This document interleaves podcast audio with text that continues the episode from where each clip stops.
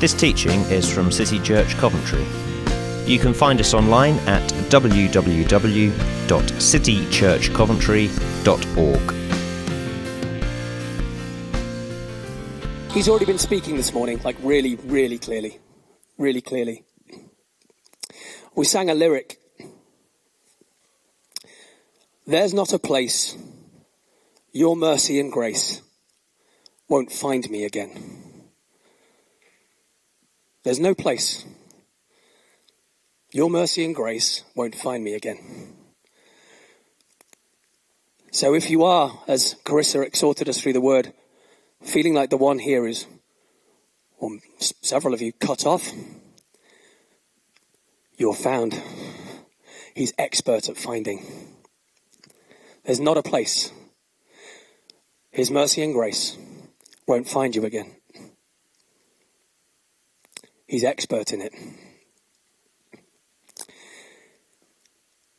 There's nowhere to run and nowhere to hide. And that's not a scary thing because the eyes that look at you are not eyes of condemnation. They are eyes that are completely and utterly for you.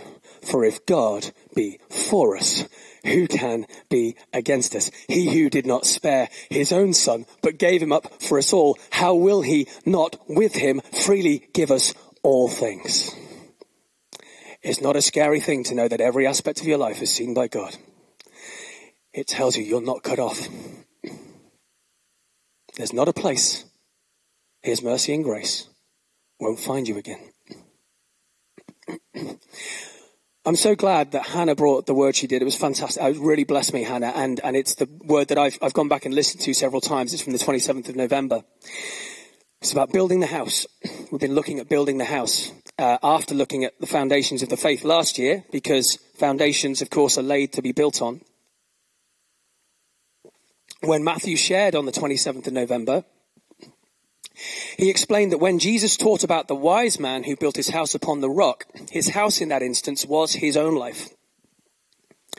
And Paul mentioned at the end there about you wanted to have a little look at us, us as individuals, and that's precisely the emphasis I've, I've got to bring this morning.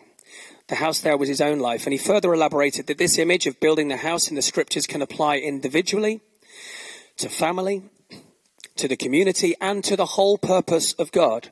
Because one of the ways of understanding all that God is doing in the world is that He is building a house for His glory. He is building a place where people can come and encounter Him, both corporately and individually. We are supposed to be living, breathing, walking encounters with God for the world around us. And that's what He's doing in the earth. And Jude, in the book of Jude, instructs us at verse 20. There's only one chapter.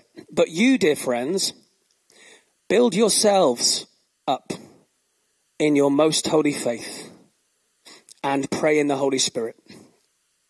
It's plural, so he's talking to, he's talking to everybody. So indiv- each individual, you, dear friends, build yourselves up in your most holy faith. And I believe the Holy Spirit wants to give emphasis on building our, our building ourselves up as individuals this morning.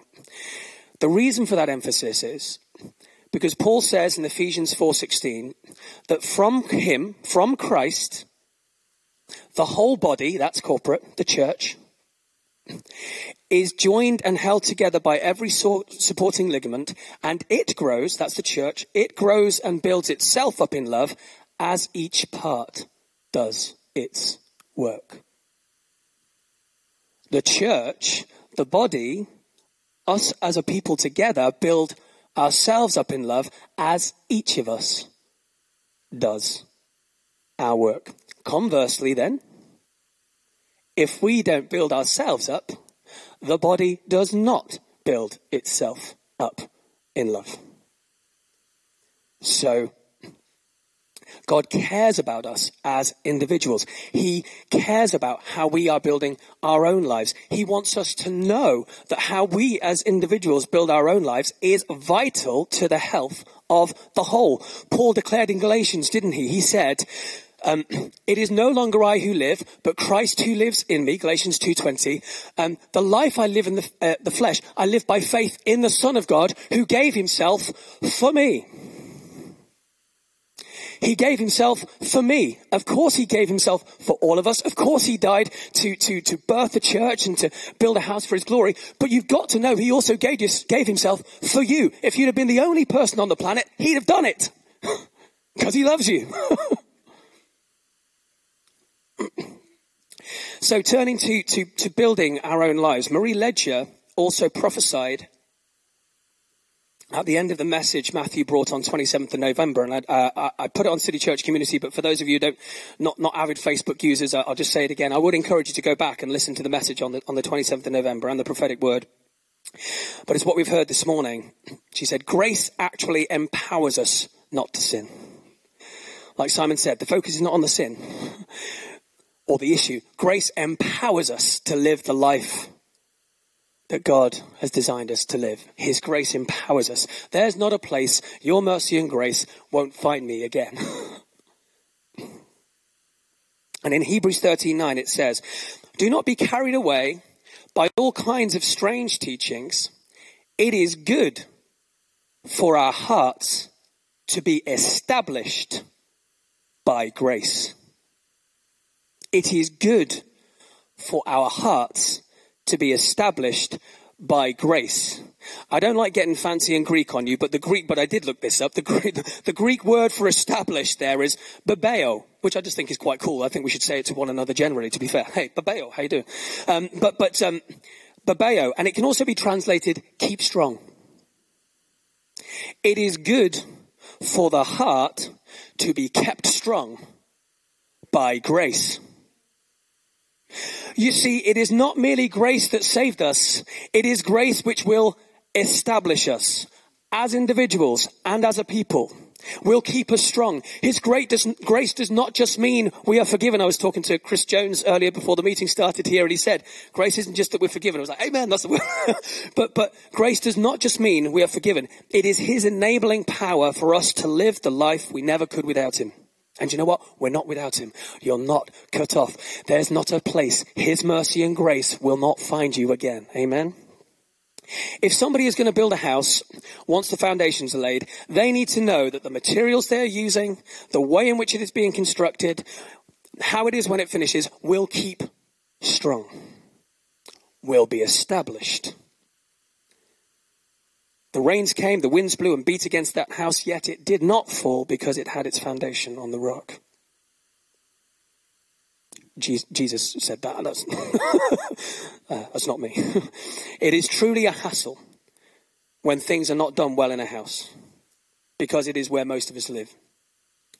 Before uh, Christmas, uh, in fact, the day before we were supposed to go, well, we did go away, but the day before we went uh, away for our pre Christmas holiday as a family, um, uh, Izzy has a shower, comes out, it's all fine. Charlotte gets in the shower, and when she's showering, um, it starts raining through our bathroom ceiling, through the light fittings.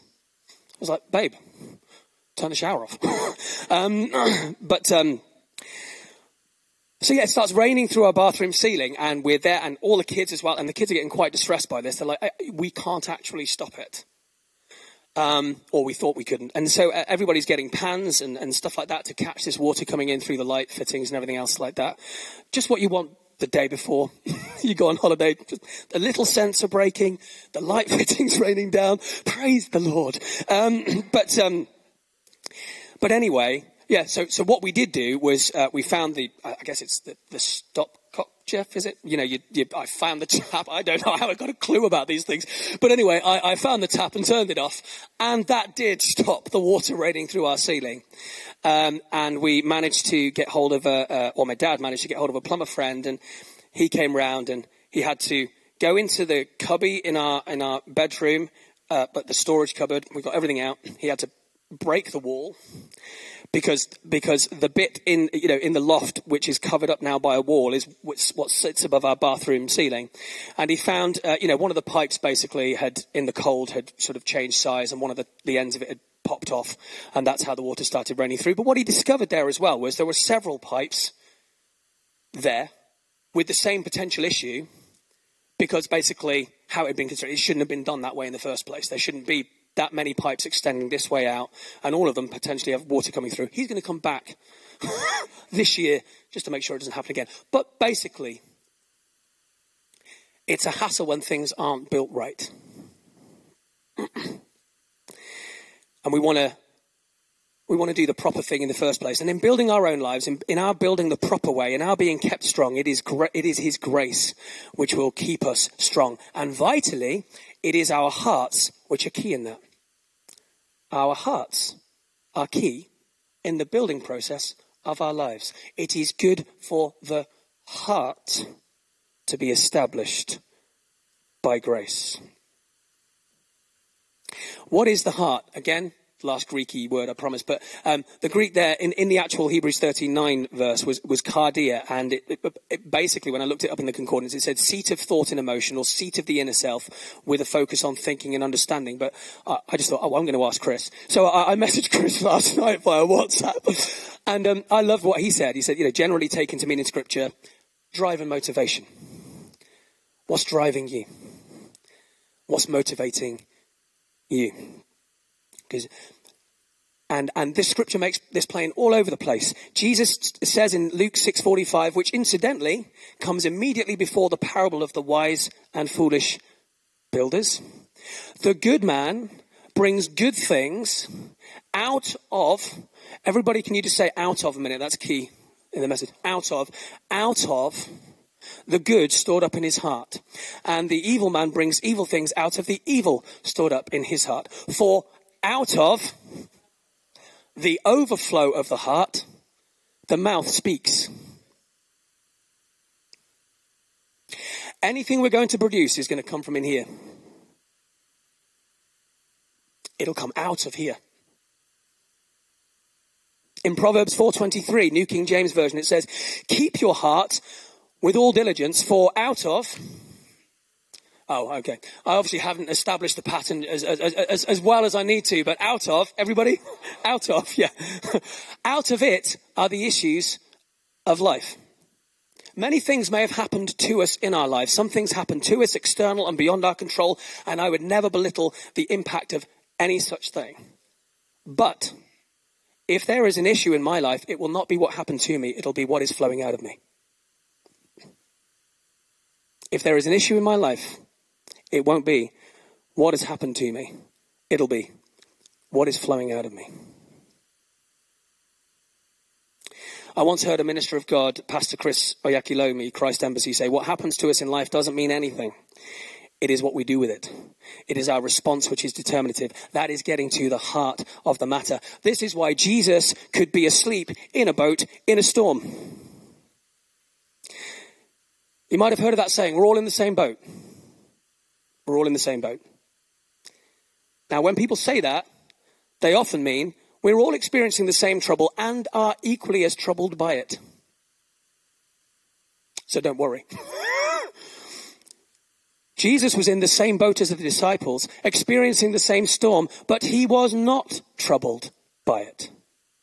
Not because he was nonchalant, not because he was careless, not because he didn't care about his disciples.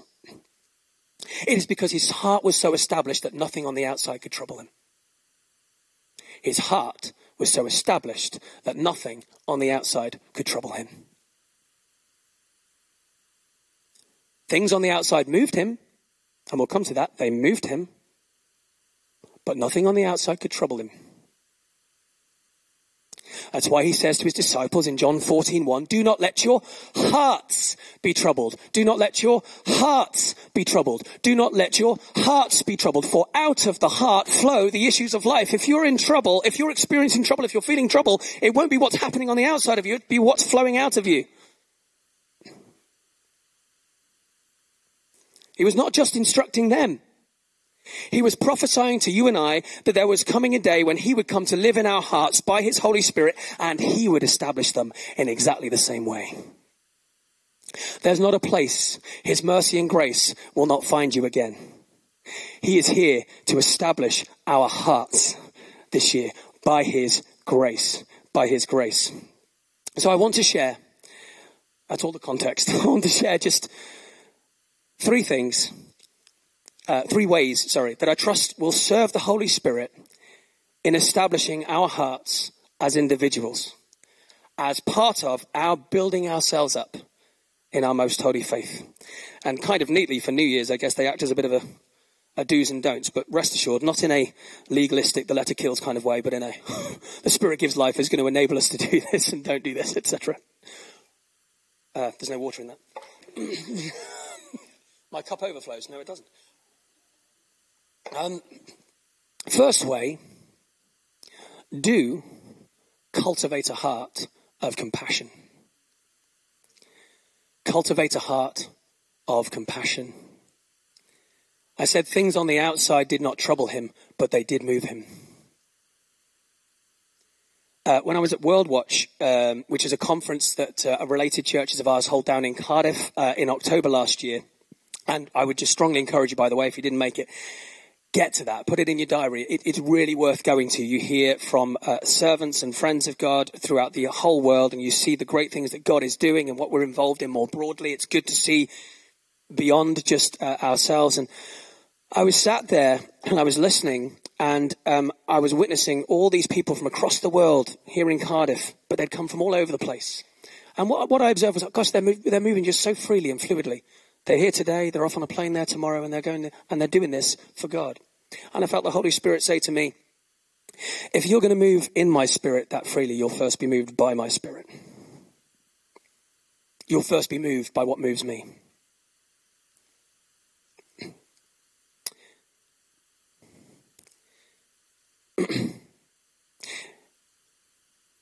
Paul says, doesn't he? The Apostle Paul says, the love of Christ compels us. Compels. I'm compelled by the love of God for this world. It is this same heart that was behind Jesus' appearing in the first place. God so loved the world that he gave his only son that whoever believes in him will not perish but have everlasting life. He did not just give us Jesus. He gave us Jesus because he so loved us. God, before the foundation of the world, before Adam sinned, before, knowing what was to come, saw our shepherdless state. And he was not unmoved by it. He could not just sit idly by and do nothing because that's not in his nature. Let me just quickly turn us to Matthew chapter 9, verses 35 to 38 on this.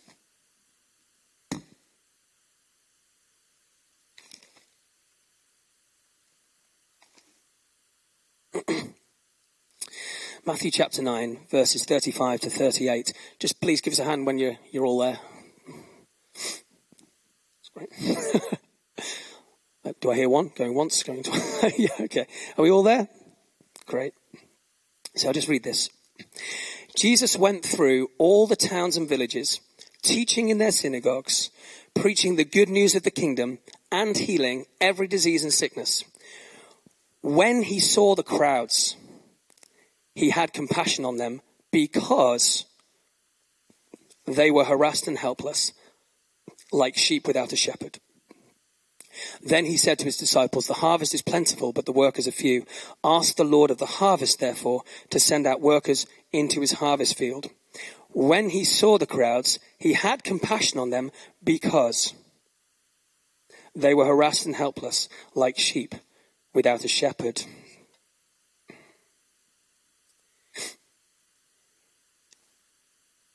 What moves his heart?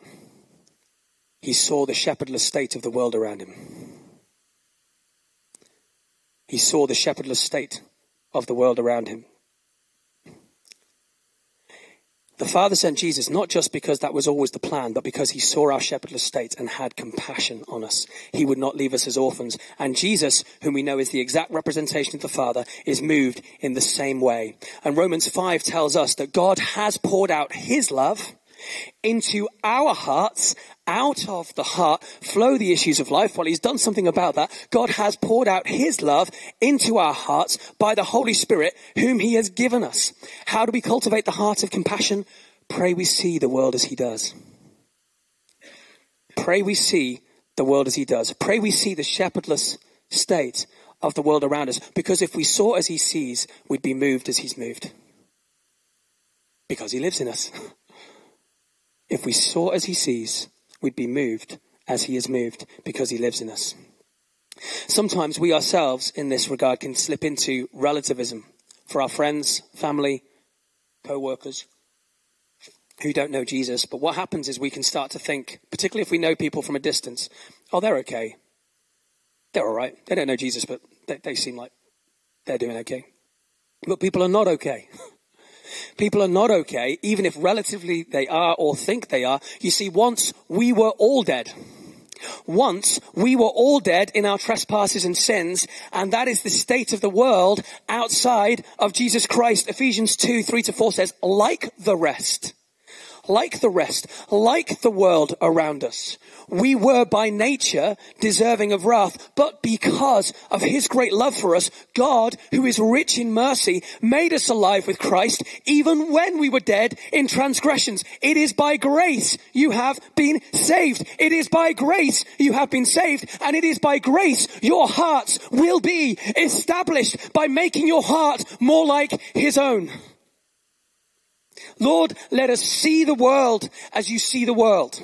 Help us to see the shepherdless state of those around us and let your love, which has already been poured in there, well up when we see what you see and move us to act. Amen. The second way, don't build what has already been completed. In building ourselves, don't build what has already been completed. When Matthew preached, he said it in this context of Psalm 127 Unless the Lord builds the house, its laborers labor in vain. And the most obvious example of vain building would be if you have constructed a new build, it's already finished. Imagine you put the foundations in, the walls are up, you've put the roof on. But the next day, you're out there on the roof. And your wife comes out and says, What are you doing? So I'm building the roof. She's like, we already have one. It's been built. That would be the most obvious example of vain building. You see, some things we are instructed to add to our faith. In our building our lives, some things we are instructed to add to our faith. In 2 Peter 1 5, it says, For this very reason, make every effort to add to your faith goodness, and to goodness, knowledge, and to knowledge, self control, and to self control, perseverance, perseverance, godliness, brotherly kindness, and love. Those things we can add to our faith. And truth be told, it's the Holy Spirit that produces that kind of life, and how we add those things is keep in step with the Holy Spirit. But what we cannot add is justification. We can't be any more justified in God's sight than we are right now. I'll become no more right in God's eyes because I'm already right in His eyes because of His grace.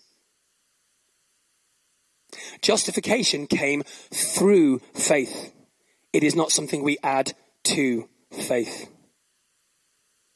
The part of the building of that part of the building of your life and mine is complete and there is nothing left for you to do to finish it. So don't keep on working on it. God wants this to be established in our hearts. He wants to keep your heart strong in this. Abraham believed God and it was accredited to him as righteousness. Romans 5 we are told. Therefore, since we have been, everybody say, have been, have been, we have been, we have been justified through faith. We have peace with God through our Lord Jesus Christ, through whom we have gained access by faith into this grace in which we now stand. Some of us might be thinking, well, I know I'm right with God. That's Christianity basic. But do we though? Are our hearts established in that truth? Kept strong. Because Paul says to Timothy, watch your life and doctrine closely. Watch your life and doctrine closely. Why? Because there should be an alignment between how you live and what you believe.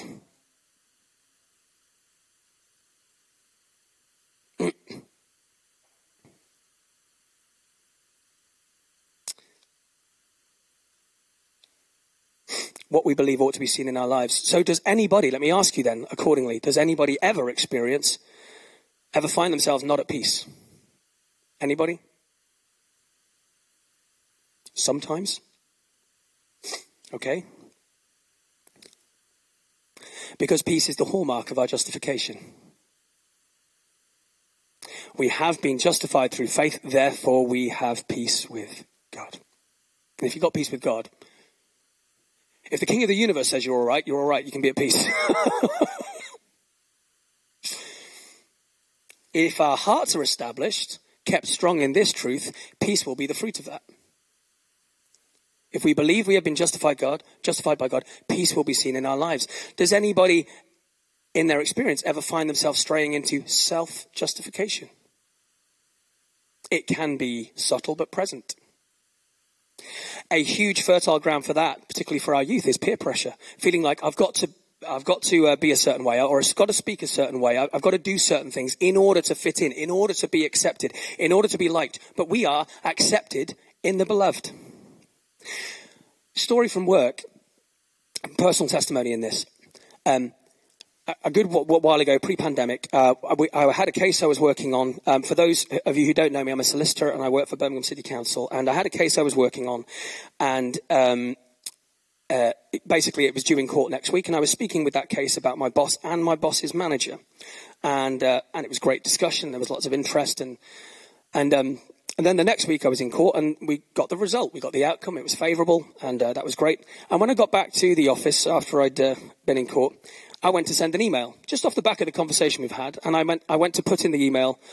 I went to address both my boss and my boss's manager, and I felt the Holy Spirit say, "You don't need to do that." You don't need to copy your boss's manager in.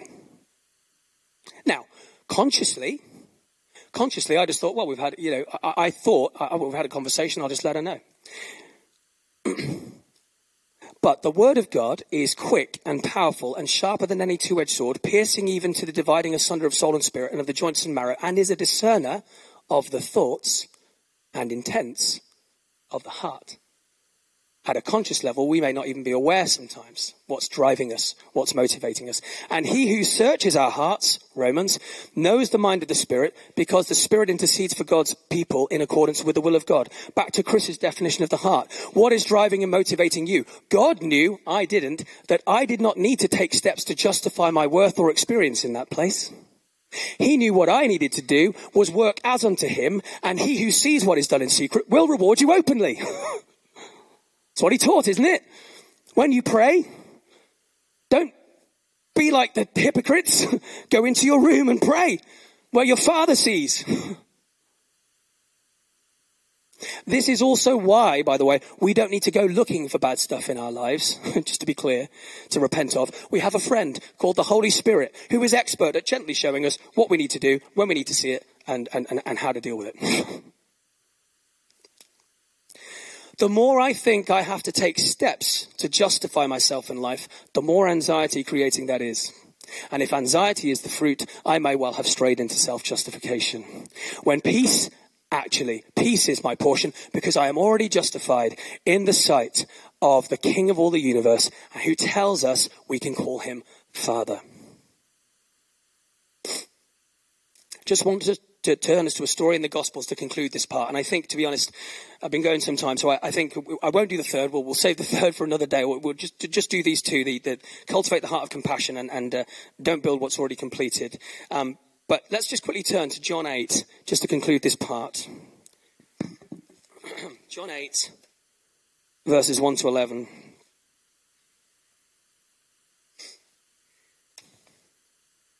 And I want to turn here because I believe the words of Jesus in this story, although they were spoken to a woman some couple of thousand years ago, I believe they are words of the Holy Spirit to some here as individuals personally today. Why? To establish your heart. And that there is nothing left, left for you to do in this regard. So, John 8, verses 1 to 11. But Jesus went to the Mount of Olives. At dawn, he appeared again in the temple courts, where all the people gathered round him, and he sat down to teach them. The teachers of the law and the Pharisees brought in a woman caught in adultery. They made her stand before the group and said to Jesus, Teacher, this woman was caught in the act of adultery.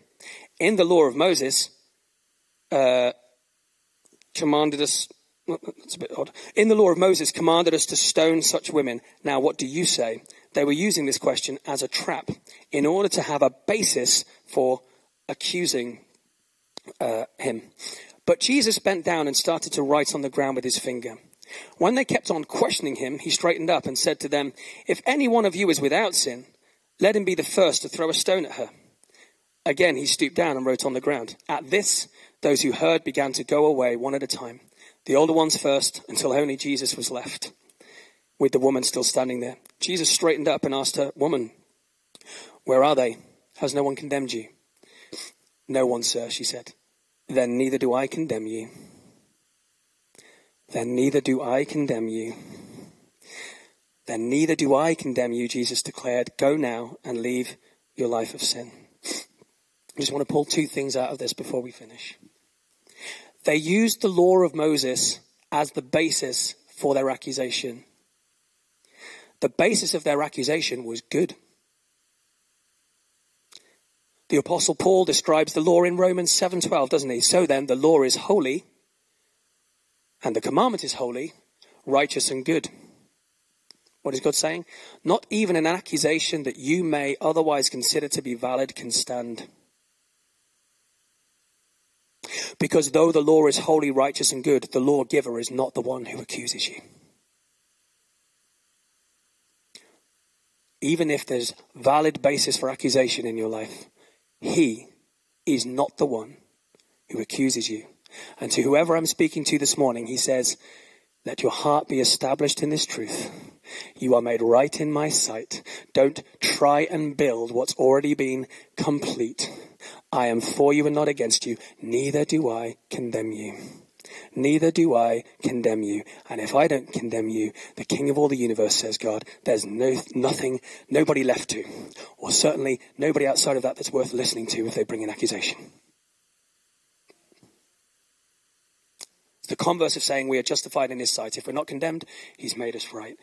He'll tell you to forsake thoughts and intents of the heart in order to establish your heart. He didn't condone what she was doing, sin no more, but he'll never condemn you. There is therefore now no condemnation for those who are in Christ Jesus. Romans 8. I'm not, I'm not going to move on to the third. Um, we could be here all day. Um, so, so let your heart be established in this. There is nothing left for you to do in order to be made right with God. We have been justified through faith. Therefore, I'm telling you, peace is your portion. If you ever find yourself not at peace, take a step back and say, am I straying into self-justification? What it, the out of the heart, out of the heart will flow the issues of life. If you're straying into self-justification, chances are it's something in here. So, just to conclude, it is good for our hearts to be established by grace. If it's out of our hearts, that will do everything we do. That's why it's a good thing to be established in it. In our building ourselves up, let's cultivate a heart of compassion, therefore. And He has already poured out His love into our hearts. Let's pray that we increasingly see the world around us as He sees it. Because when we see the world as He sees it, we'll be moved in the way that he's moved. And in building our own lives, let's not do any further work where nothing further needs to be done. You are justified through faith. You are justified through faith. He does not condemn you. There is no place where His mercy and grace will not find you again. He will chase you down. He will persuade you of it. Paul said, for I am persuaded that neither death nor life, neither angels nor demons, neither the present nor the future, nor any powers in all creation is able to separate me from the love of God in Christ Jesus. Do you believe it? Because He wants you to. Amen? Amen. Thanks for listening to this teaching from City Church Coventry. You can find more great teaching and other resources on our website at www.citychurchcoventry.org.